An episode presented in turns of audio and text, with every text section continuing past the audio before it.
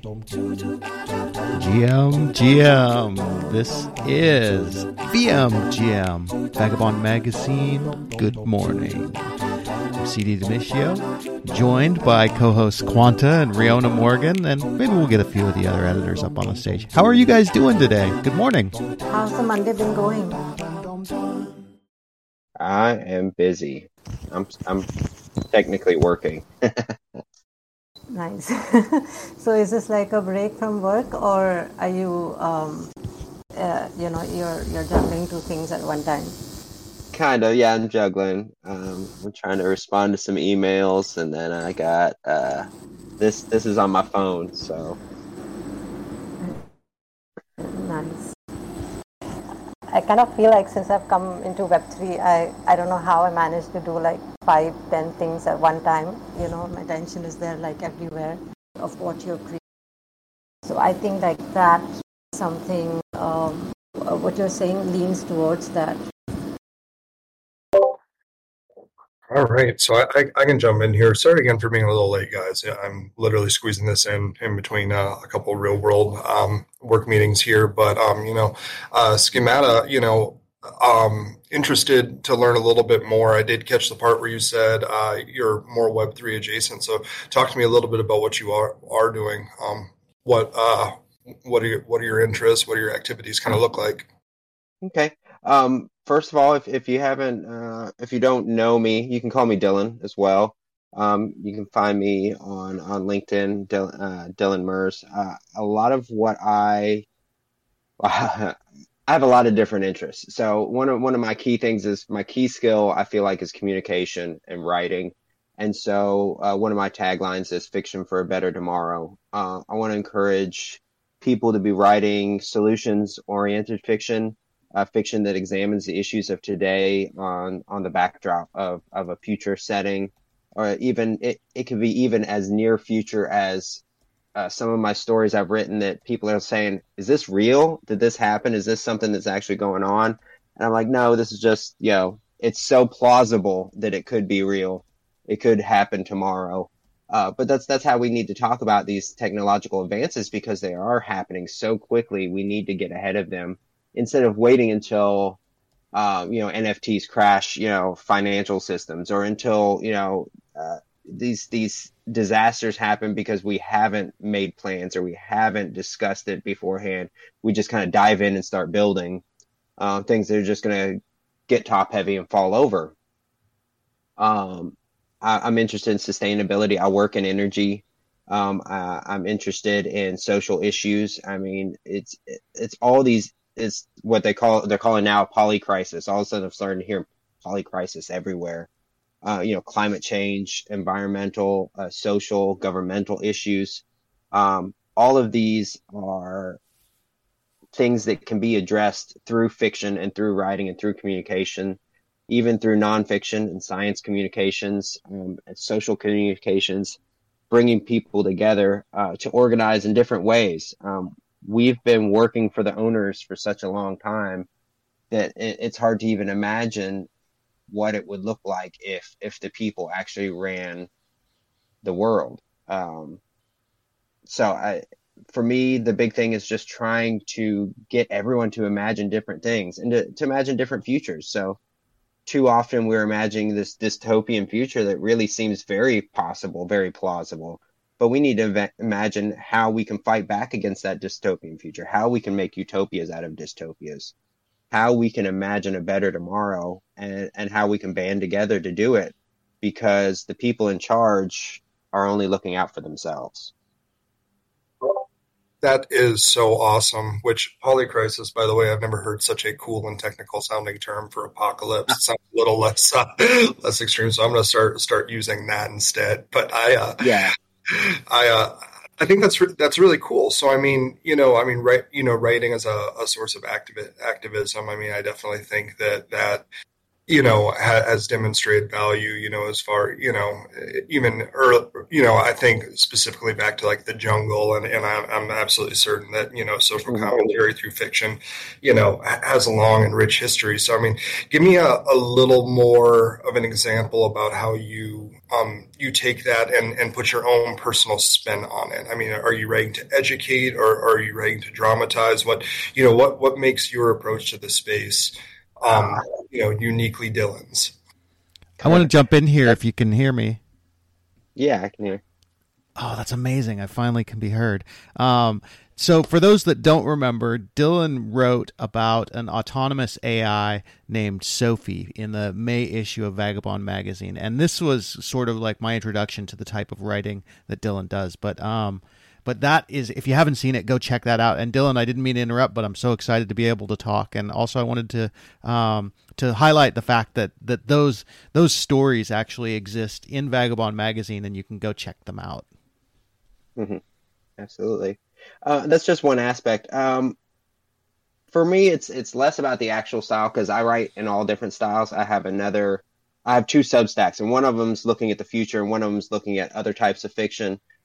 I, I really can't constrain myself to like one. It's it's just, just so difficult to keep my brain on one track. Uh, so I'm always doing different things. Uh, but more, it's more about the attitude. It's about, you know, um, the the story that that um, CD mentioned was Sophie is not an influencer. is is a virtual person. It's a software uh, that's on the network but is not an influencer, is not a brand spokesperson, is not um, what what we see when we when people are talking about these AI bots.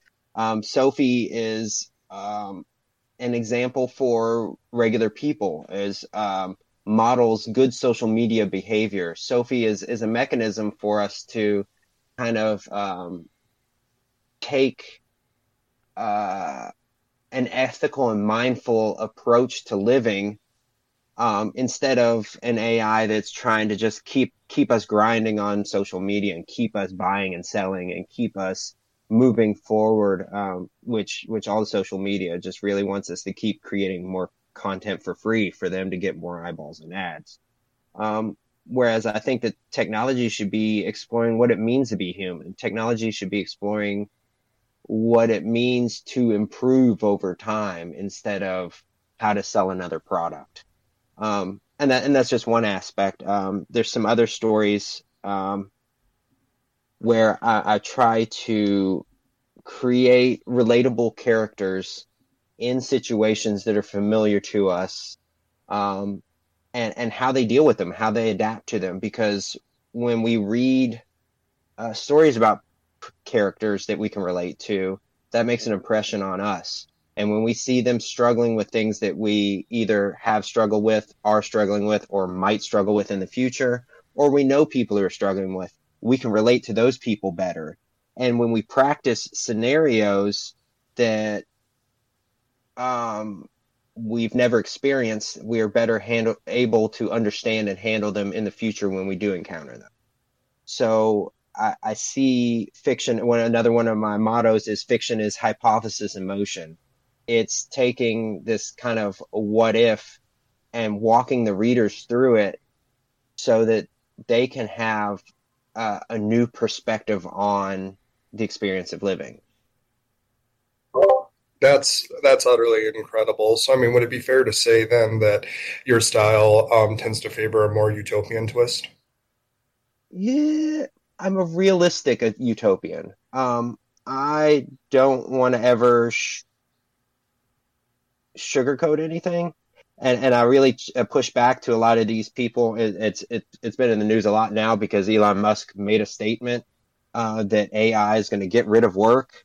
Um, I really find that very skeptical. I'm, I'm so skeptical of this singularity is going to make life so much better because the people in charge of building the singularity the people making these AI, the people who are lobbying legislators to leg- uh, to regulate AI, um, all they want to do is make a product to make money.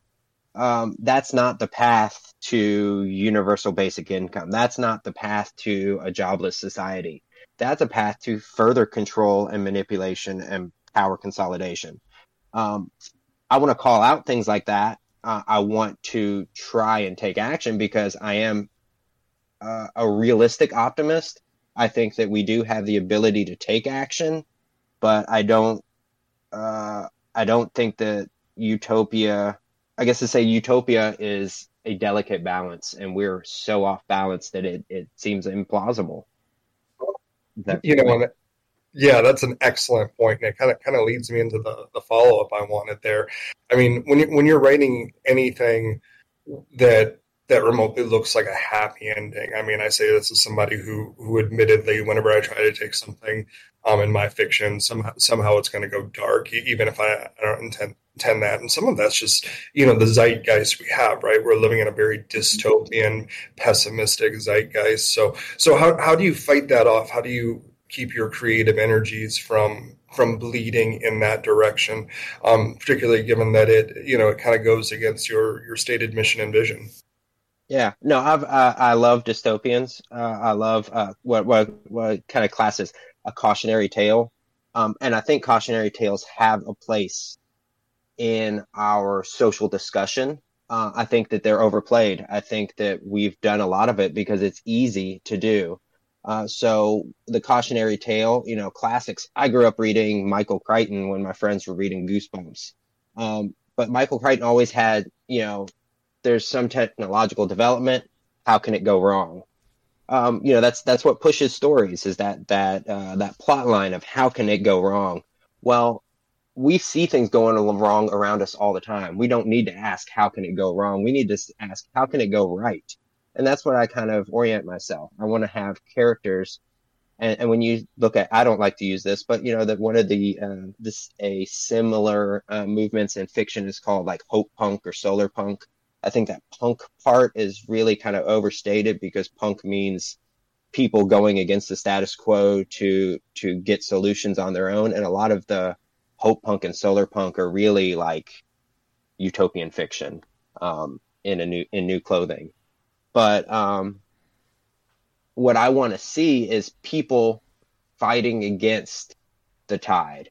So yeah, we might be headed full steam ahead into um, a dystopian future, but I want to see people. I want to see stories about people who are trying to make meaning in life because that's what I'm doing. I have a family. You know, I love every moment with my family, and the rest of the world terrifies me but I want to figure out how can you bridge that that joy of creation, the joy of being together with people you love, um, the joy of fighting to have a better future with and reconcile that with where we see ourselves going today. So the question I keep asking instead of how can it go wrong is how can it go right?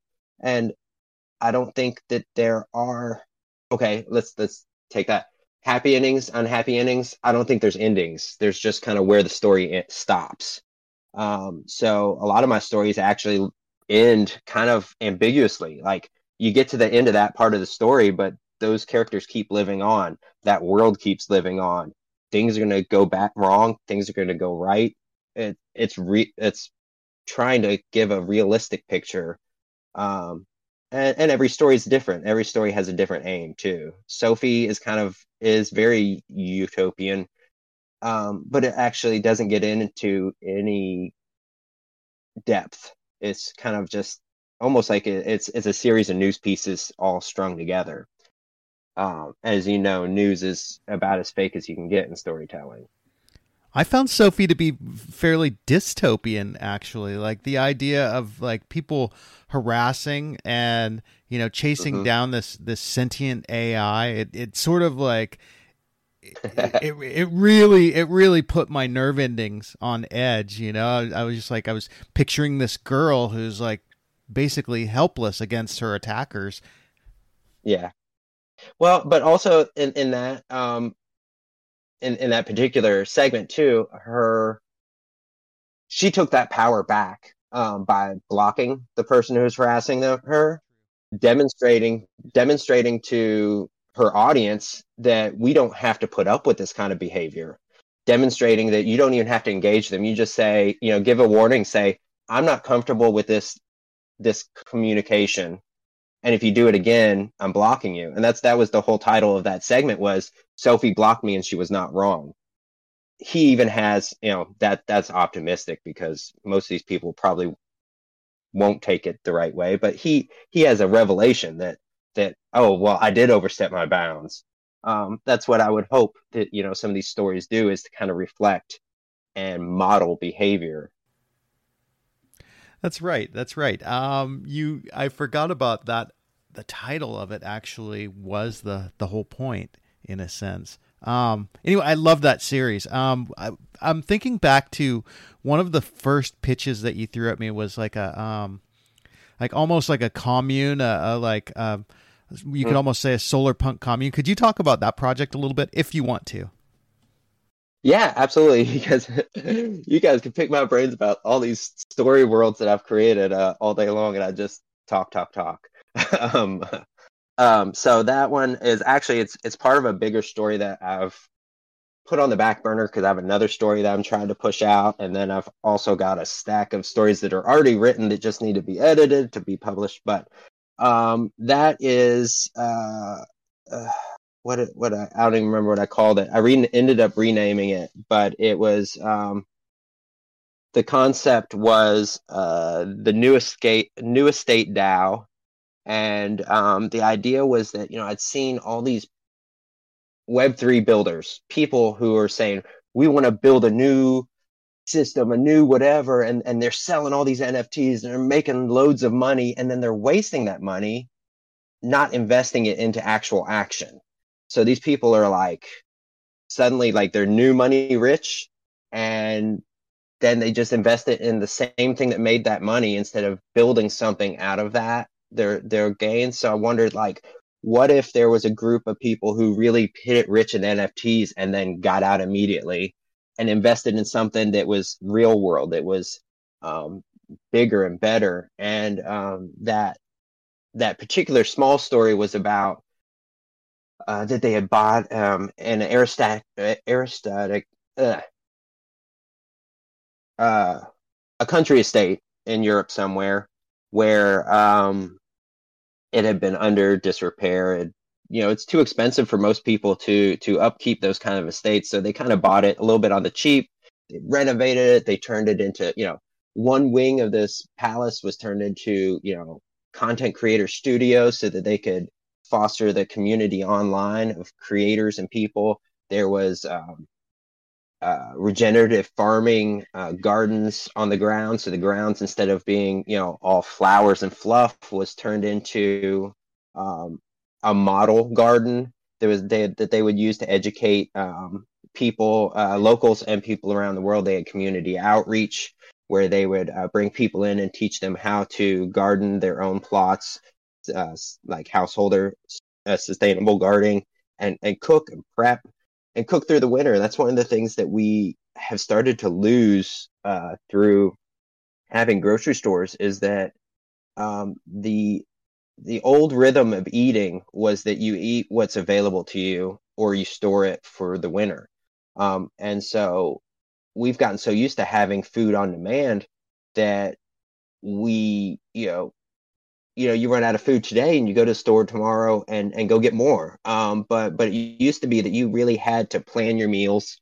You had to plan what you were going to grow for the next year. You had to grow enough that you'd be able to store or can or pre- preserve it for the winter um and and then have food throughout that winter um and, and then start again the next year. And those are skills that are gradually being lost by communities around the world because we have these centralized distribution centers.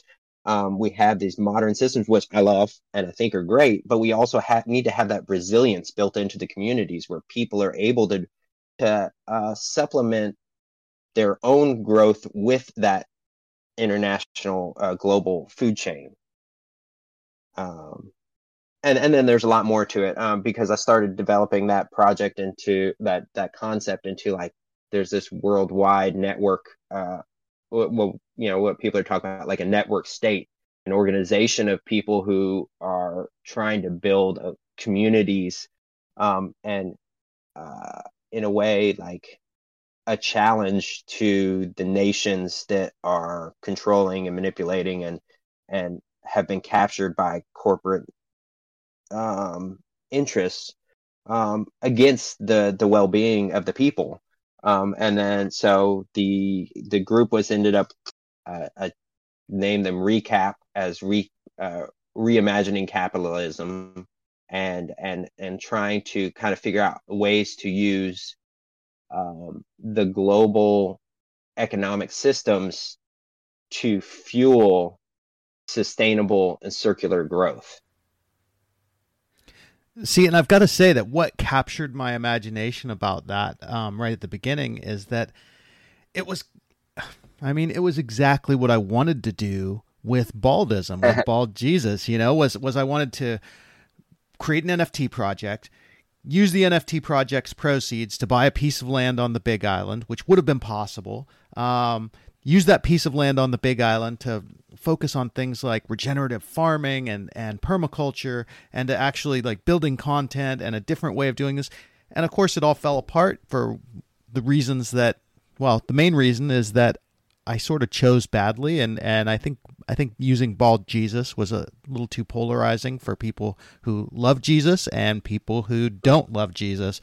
But also timing played into it. But yeah, you, you really captured my imagination because it was like that was my imagination. It was what I was trying to put into place in the real world. And by the way, I'm, I still have that plan. I, I don't know how it'll materialize, but I think at some point I really want that real world functionality to happen, like recap. So mm-hmm. I loved and hearing it's it. it's not an uncommon dream too. I mean, that's beyond you know the the communal life has has been that that kind of subcultural dream to reimagine how we how we live and how we're communicating and and, and growing together um, has been something that's been I mean uh, really could go really far back but you know if you even look at like the transcendentalists in in the US in in the 1800s you know these are poets and writers and artists who dropped out of society to create communes and some of them survived for a while and some of them crashed early you know this we always think of the hippies but you know this has been going on uh, periodically um, you know throughout history and everywhere that people have had to battle against um, centralized power there's been this desire to escape and just do live the simple life to do the things that that are, are right and healthy for us um, and to do it on our own. Uh, and and I've kind of caught this same um, echo in that web3 community and that's why it kind of really it, it seemed like a great story to kind of get out there um, when i posted the the first little blurb um, that, that you saw there was a lot of people who responded just like you. They're like this is what i want to do. This is what i wish i could do. But you know the burdens of of living prevent me from even getting started. You know we're, we're so busy working for money. We're so busy um, managing our social anxiety around what's going on in the world. We're so busy um, trying to just make ends meet that that we can't get ahead and do something extra, and and that's by design. Uh, that's definitely we we are kept ha- unhappy and unhealthy so that we continue to consume. I mean, just stay in the system. Hey, I wanted to touch too on something else that you said that has been really heavy on my mind lately. And that was when you were talking about groceries and the, the cycle of food production and, and eating mm-hmm. in general. Like, man, I am looking every time I look in a grocery store, I just look and I go like, okay, I don't know where this was made. I don't know who made it. I don't know what's in it. I don't know what the process that's in it. It's so terrifying you know and even even so far as fruit you know fruit like you would think like okay it's fruit. It, it but you don't know the farm it, it was grown on. You don't know what pesticides it was used. It's all put in a plastic bag or a plastic container. It's so terrifying what we are putting into our bodies and we have no clue and and probably I have this awareness because I've lived in countries where that's not the case where you know you're buying the food from the farmer you're buying the chicken from the person that kills the chicken and mm-hmm. yeah, I, I just I find this to be incredibly maybe the most dystopian part of our entire dystopian existence. The fact that our food is, you know, you could be eating anything. When you buy packaged meat at the grocery store, it could be packaged human meat. It could be like leftovers of Gazans, um, which is a terrible thought and idea. So yeah. I'll stop there.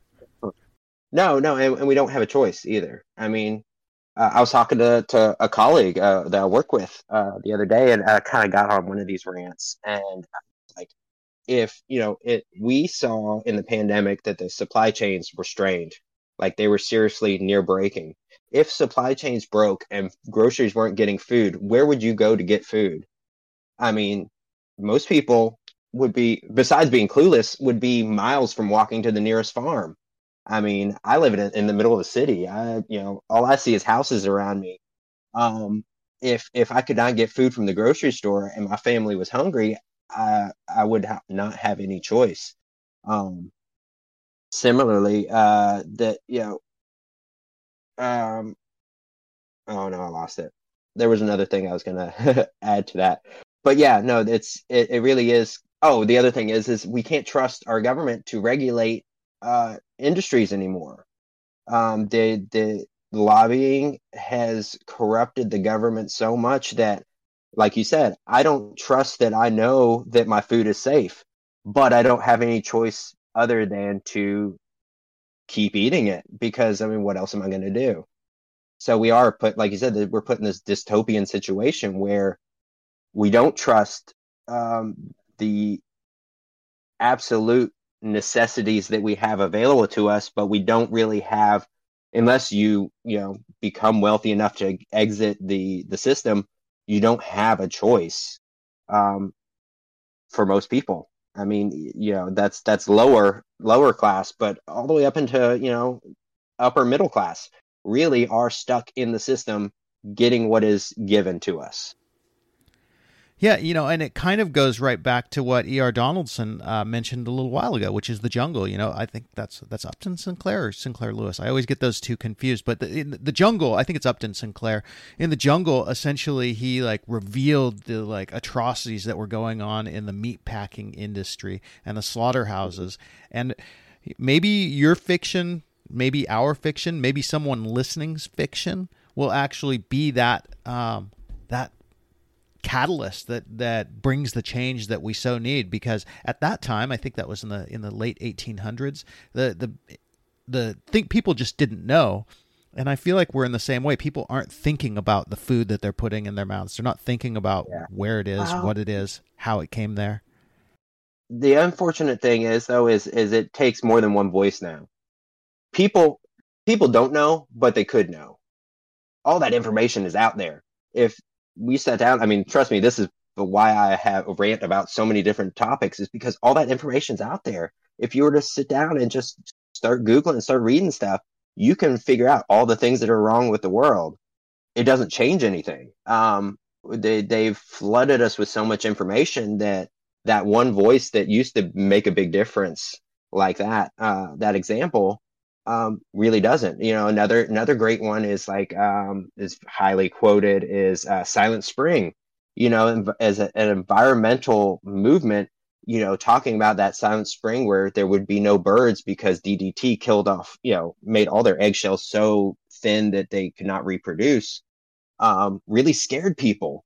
And now we're talking about, you know, um, glyphosate, uh, glyphosate or uh, whatever it is. I yeah, you know what I'm talking about. Um, Roundup, it, you know, is such an uh, hormonal uh, disruptor that it causes frogs in the waterways near our agricultural fields to become hermaphroditic, to be infertile, to males to to grow eggs in, in, in their gonads. Like they are like seriously mutating because this chemical is so uh, detrimental to their development and then people are wondering why human uh, fertility rates are dropping. Well, we're spraying glyphosate all over the country. They don't use it in Europe. They know it's toxic. But our government has been so enraptured with corporate interests that they will not legislate against glyphosate. And right now, there's a court case where um, the you know the manufacturers are really trying to prevent any kind of challenge to you know these chemicals that are toxic to environments and toxic to people, and they just want to keep selling it. They don't care. Okay, so here was here was a piece of fiction for a better tomorrow that I saw and was really surprised by. Um, so I watched Fall of the House of Usher recently, and I'm going to give a, some minor spoilers, but they, they won't spoil the, the overall plot for you. But there were some surprises at the end, and one of the big surprises was the activism and the voices of activism that actually emerged uh, in the in the final episode, final couple episodes of that. One of them was talking about Monsanto, and not hmm. by I, I can't remember if they actually specifically called out Monsanto, but they were talking about uh, how Monsanto had genetically modified uh, certain seeds and made them very uh, virulent so that they would cross over into the fields of competing farmers that were growing non-genetically modified seeds and then then they would actually sue those farmers for replanting the seeds that they had that then had the, the genetically modified organisms inside the, the genome of it. They're patented. Exactly. So they shut down their competition with this like dirty tactic, but the dirty tactic also made sure that genetically modified organisms are in all the food supply and everywhere. Right. That's interesting. Yeah, uh, there's another author. Um, I read him a while back. He had a collection of short stories. They're all, most of them, very, very fascinating. Uh, Paolo Bacigalupi, um, and one of his stories is called "The Calorie Man," and it's um, it's about a future where um, instead of money, we're actually measuring things in calories and and, and the amount of food that you can get uh, because food is such a scarce commodity at that time. And part of it, uh, part of the story is uh, around this character that they, you know, is the the calorie man who goes around and basically works for, you know, a stand-in for Monsanto. Um, where he um, is, is, very similar actually. Uh, um, he um, is enforcing their patents um, on small farmers, basically uh, using the legal system to force them off their land and take over their land so that they can grow that that you know agricultural giant. Um, and and it's the same kind of thing. Is that the pollen from you know the genetically modified um, uh, plants can't be contained. You know, you, you have two cornfields next to each other and the pollen, the wind, the wind just blows it. And so what would end up happening is that this calorie man would be going and he'd be testing, uh, you know, uh, these, these farmers, uh, land plots. And then whenever they find that genetic material is manifested in, in their crops, they'd be like, "Oh, you're using our, our genetic, you know, our patent w- without permission," and and then they'd sue them, and then they take their land. Um, very similar story there. Well, I don't want to get too far down the, the depressing rabbit hole. I mean, we can look at global warming and the fact that it continues and that virtually nothing is being done to halt it or stop it. And that all comes well, let's, down let's to. It, let's put Iran and uh, UAE in, in charge of some of the talks and, and uh, see how far they go, right?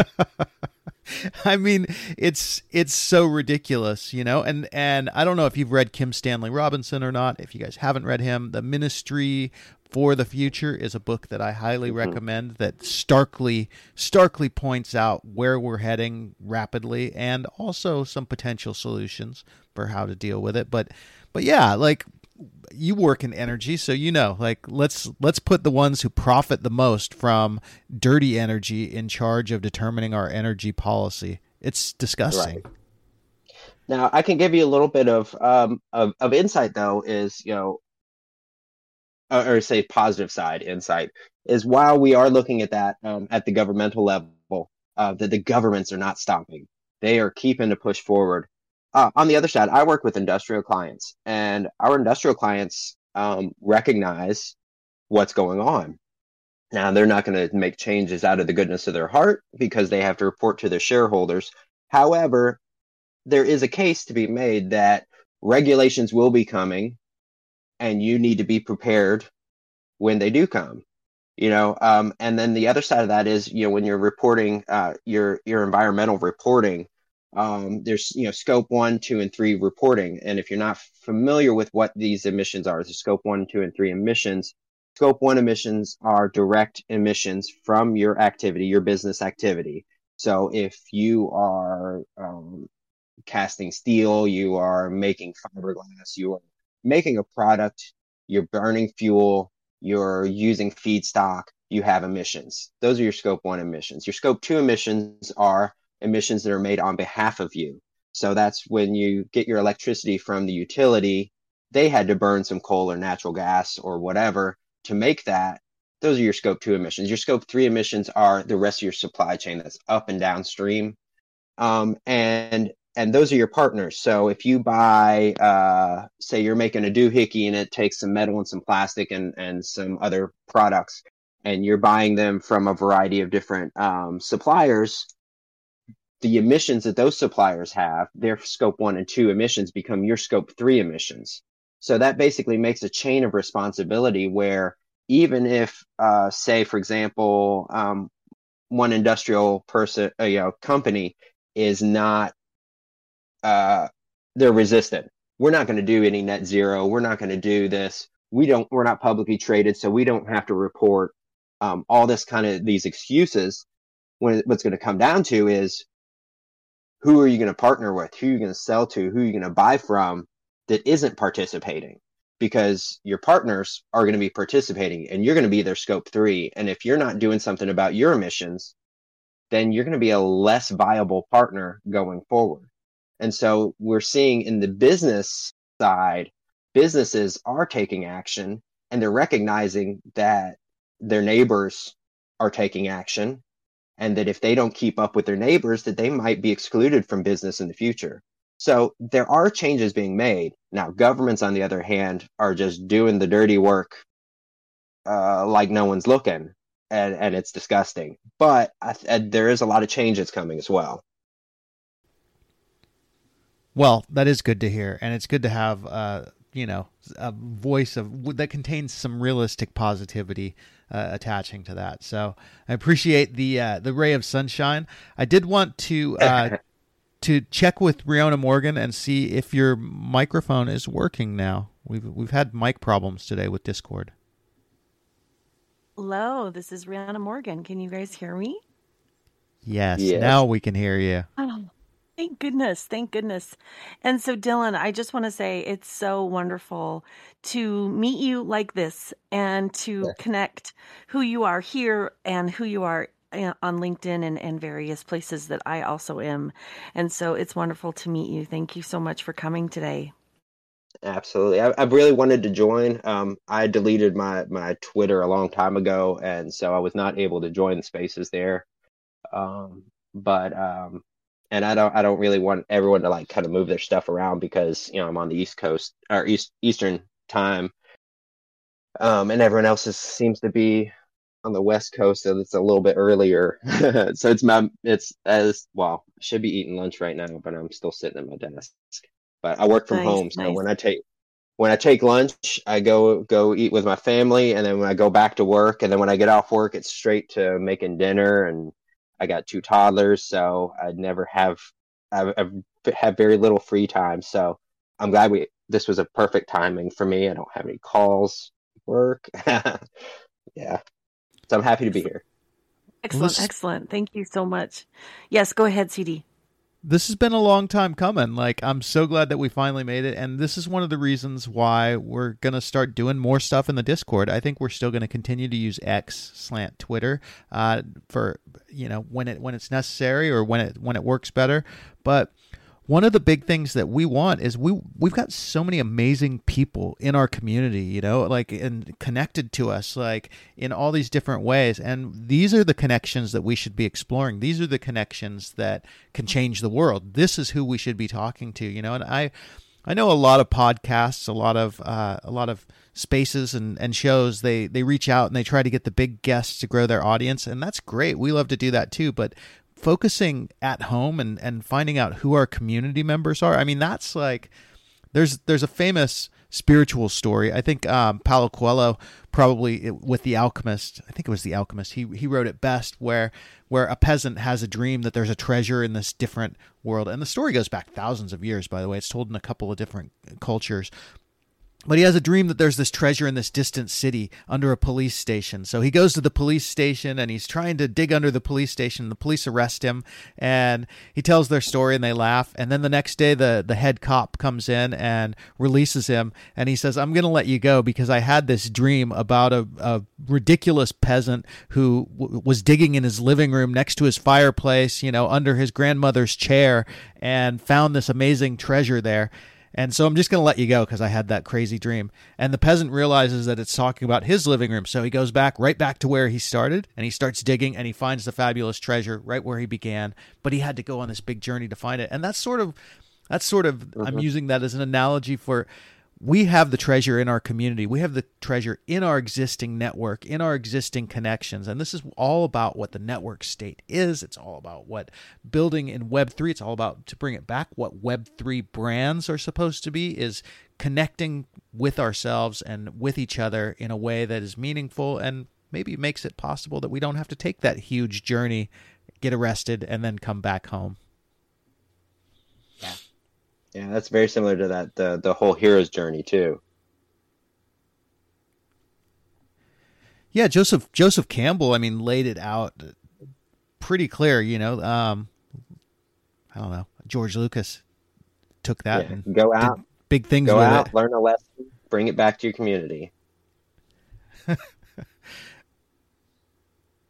So I'm really glad you're you're here. Is is the bottom line of what I wanted to say. And and Quanta, I want to thank you for stepping in this morning. We had all kinds of audio problems that weren't working, and you stepped up and and carried us through. So thank you so much for that. I think I lost some of the audio when I was recording because I had to restart.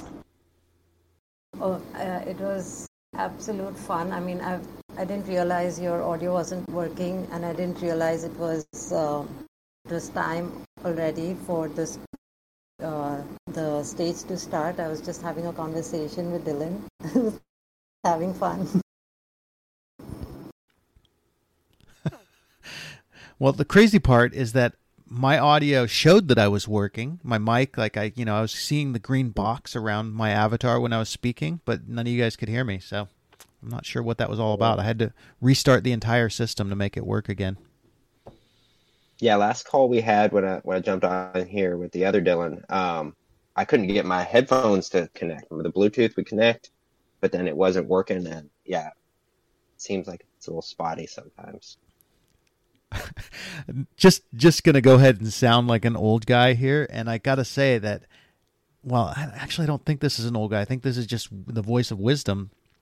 Like things don't work as well as they used to. There's some things that are really great that are cool that we didn't have before, but by and large, the internet, technology, phones, computers, all of this stuff is working less efficiently than it used to 15, 20 years ago, which is frightening to me. Uh, uh, I'd like to, sorry, I'd just like to jump in and say, like, I think that they're making products to be replaced every four or five years max you know i mean uh, it, you they're creating phones and they're coming up with new versions every year. And this like they are very expensive. And i think that is you know that there is so much there's so much product uh, things that are being produced. There's hardly any difference between version previous and version future. And um, these are not made to last even relationships i would say yeah. Yeah, there, there's that, and there's a, also something I mentioned before is is if you're unhappy with something, then you keep buying. So you know if it, it's it's that impression that like, oh well, it's not working right, maybe I need a new one. Um, it kind of pushes you towards that the further consumption. And then also when it comes to software, often I mean software is complicated. Um, there's a lot of interactions and stuff like that, and often they get launched or updates come out uh, that haven't been fully tested or you know have unintended consequences. Um, we're working with very uh, big, complex um, systems, And when you change one thing in a system, sometimes it causes other things to not work. Do you all think that we are moving too fast? Um, you know, like um, in terms of technology, uh, I feel like in Web3 at least, I have lived years in the last one year. There is so much mm-hmm. happening in, you know, I, I mean, since March, I've gotten serious about writing about fashion. And uh, I think it's been like two, two and a half years already.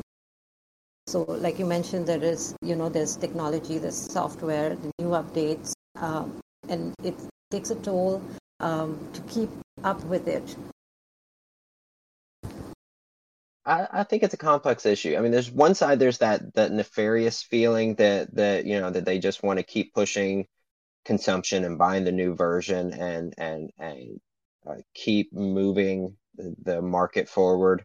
Um, I think the the other part is that people demand it. I mean, the, there's people who want uh, they get bored easily and they want new things all of the time. They constantly want that new thing. Fashion is a great example of that, where you know something that people wore just last year, um, you know, in certain circles is is completely inappropriate to wear next year. Um, and it's always been like that with fashion. Uh, so I think what it is, it's not that we're developing technology too fast; it's we're developing products too fast. Um, and and that's a big difference. Is you know, I think that there's too much emphasis on making products out of everything when we should be looking at making better tools, better connections, better relationships with our tools um, and people um, instead of making new products or new offerings or something new to sell.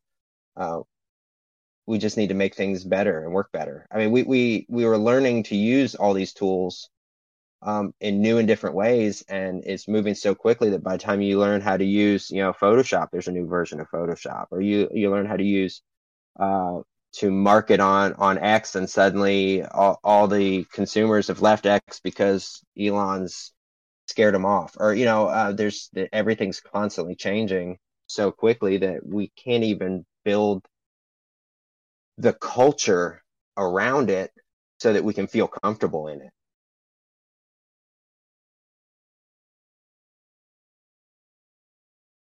So where do you think uh, we are headed now? I mean, do you? I mean, I see that. no, even like like you spoke about fashion, and uh, that is very true of traditional fashion. But when I uh, when I enter this space with digital fashion, it is not about creating a new product. I mean, there are new products, but then uh, it isn't relating to a trend. We are not part of like a tribe and you know every two months you need to change your your look. That is the purpose behind it is to have like your own expression. Wear the same thing just wear different accessories or whatever. But i mm-hmm. think is that we are headed even what you all were speaking about earlier about the government and um, you know having um, uh, controlling authority authority um, you know, I mean, with this decentralized um, system, I think that it is, we've just started, and I think that we uh, will, we are progressing that way, but then it, it totally depends. I mean, we can go either this way or the other way. Mm-hmm. You know, I think uh, like it is a step. I think, and you, you brought up a good point, is that in certain circles, uh, you know, these things that that we see as you know, like I said, the fashion example. Um, in certain circles, that that is not the case. Uh, that that traditional uh, approach, and that's I, I can't really say where I think we're going, but what I see happening that that really kind of makes me a little bit happy, but it also presents certain societal challenges. Is that it used to be that we had this mainstream culture, this this over culture that everyone's supposed to participate in, and then there would be these subcultures that are kind of like people that are a little weird, you know, and, and they really stood out and they were defined and they were pocketed out. Um, so you'd have, you know, subcultures of, of thinking and behaving and, and dressing.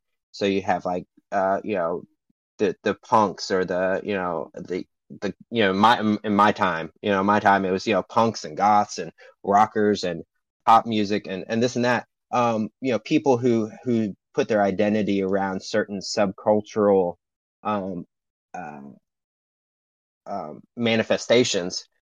But now we are so niched out and and there's so many niches out there that you can create your own style and create a community around it. And people uh, you know from around the world are are imitating or, or riffing off of what you're doing um, that it's become very liberated um, to the point that you know we're almost subcultures are starting to be you know at least altogether less of a minority and more of a, a, a freedom of expression than the and the, and the overculture is becoming this oppressive conservative trying to clamp down and and and take over and control everything because they feel like they're losing control. Um, when you just have to be who you want to be. Um, so I, I, think that that's that's kind of bringing a lot of challenges but it brings amazing opportunities for small pockets of people to around the world to connect through our digital technology and and create um, culture um, I think the days of having one culture or even aiming for one culture or re- reaching that that massive audience are going away, and that's why the movie industry is struggling. That's why music industries are struggling. That's why all these big businesses are struggling to keep control because your your one audience is no longer one audience; it's a thousand audiences, and they're all going in different directions um, after different things, um, and and you can't monetize that the same way. Like making mu- movies that are blockbuster movies are going to be fewer than they used to be in, in the 80s and 90s because there's not uh, everyone's going to the movie to see that same thriller. Um, there, you know, some people are going to see a horror movie, some people are going to see a science fiction, some are seeing a drama, some are seeing a historic drama. You know, everyone has these different interests now. Um, and there's content that's being created for it, and there's culture being built around it and it's it's it's not as unified as it used to be. There's definitely new control systems being released and created all the time because the old control systems, you know, we find ways to get out of them. We're like dinosaurs in Michael Crichton's Jurassic Park, you know, life finds a way.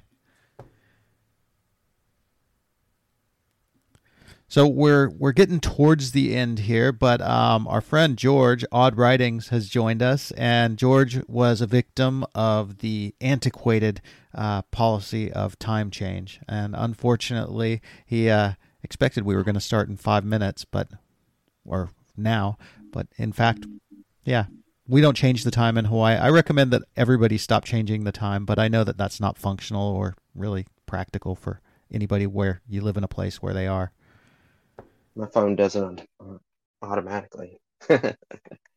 yeah, yeah, it's it's a it's a shame. It's it's one of these things where uh, they've been talking here where I live about getting rid of it, and people keep passing laws so that we could just stick to one time, and but they never pass. This has been happening for like twenty years or thirty years or some some such long time. So I don't know. There's politics infused in it.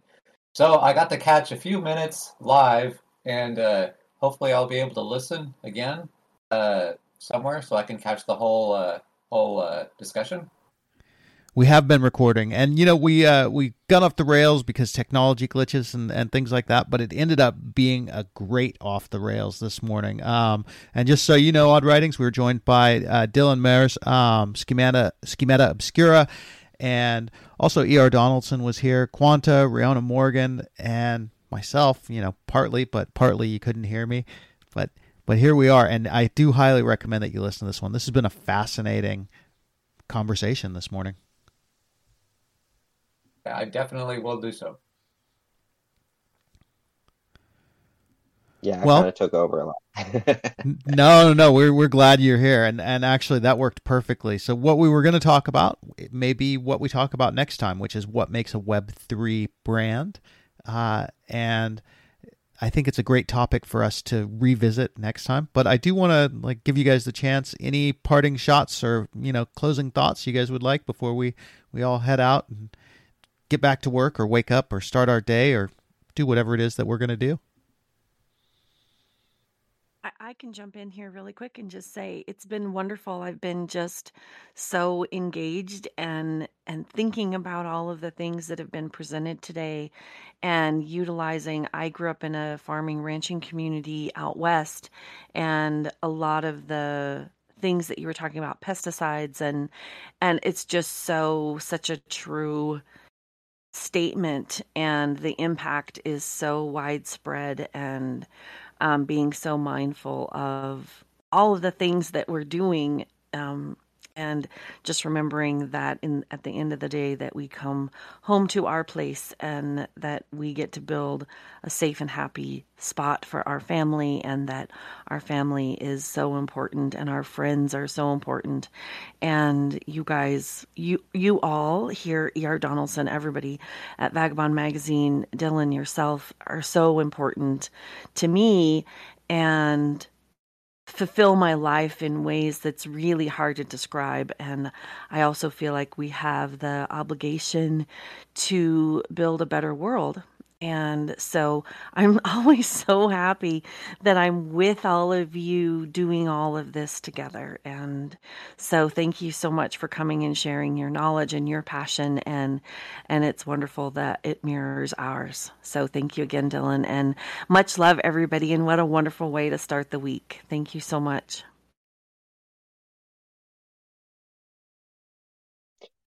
Um, I guess I can go next. Uh, I'm very happy to, to have the opportunity to talk. Um, uh, I know that I, I get carried away a little bit, but it seems to be a, it worked out for everyone. um, I think that we, we were facing a lot of changes and and um, we need to kind of frame our conversations towards, like I was saying early on, is is what can we do? What can go right? And and um, it's important to always know the cautionary tale to understand what can go wrong. But right now, we just need to be kind of putting our heads towards what can we do to make a change, and and we need to be working together because uh, we can't trust our leaders to do it for us. That's what what I really feel like Web three kind of like picks up that sentiment that's that's widespread in our community and our culture right now.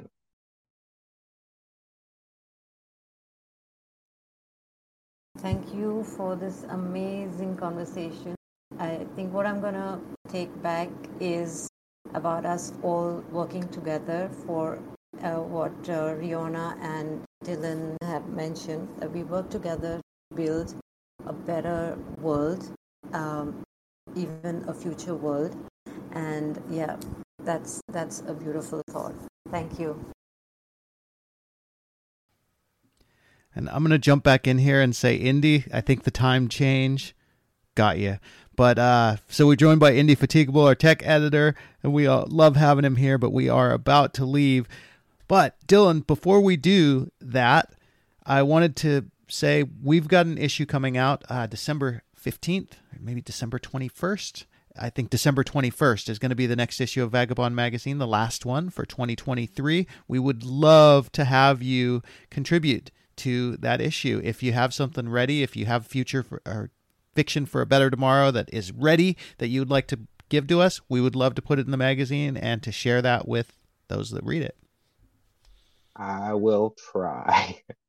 like I mentioned, yeah, I work full time, have kids, and um, I juggle a lot of my own writing um, in different different areas and, and uh, different topics. If you want to check out my Substacks, I, have been posting a lot of my fiction uh, not not Lux fiction, but just my my general fiction uh, lately. Uh, what is the theme of that that one?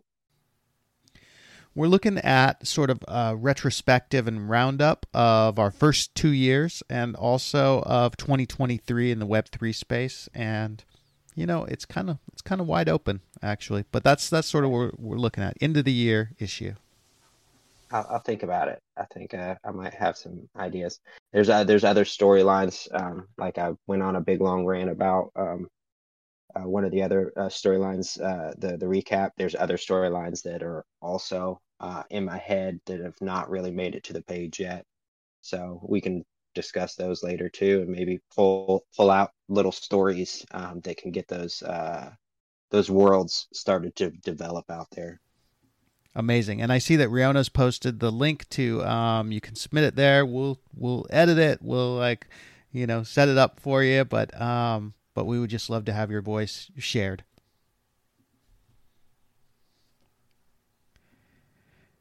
Okay, and uh, George and Indy, I want to give you guys the opportunity to say something if you want before we we all head out into the sunrise, sunset, afternoon.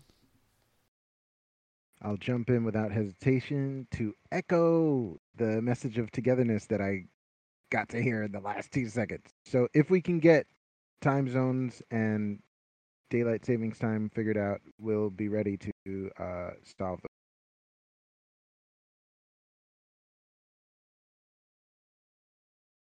And I'll just I'll chime in one last time saying I love everybody here, but everybody already knew that. Uh, so next time, next time we'll uh, coordinate our watches, and uh, and you know, I I just got up, so so maybe there's already been an email saying, hey, you know, time change, but of course I wasn't aware of it. So time to read my email. See you guys. Okay, and I just want to iterate that uh, in the Vagobond Magazine Discord here, I try to set up the stages ahead of time and put the time, and I always use HST and let it translate to your local time. So check the Discord. Check the Discord, check the Discord, and you'll always find the, the proper time. That's my best advice I can give on that one. But I'm going to echo George and say I love you guys too. Thank you for coming out. Thank you for being here. Thank you if you're listening, uh, whether you're listening on Substack or on Apple Podcasts or here in the Discord. And if you'd like to be part of these conversations, if you know someone who has a voice that needs to be heard, maybe that's you, reach out to us. We'd love to have you on VMGM. We happen every Monday. 7 a.m. HST. Translate that to your local time, and we'd love to share that. So, over and out. That's it. This has been VMGM. Aloha.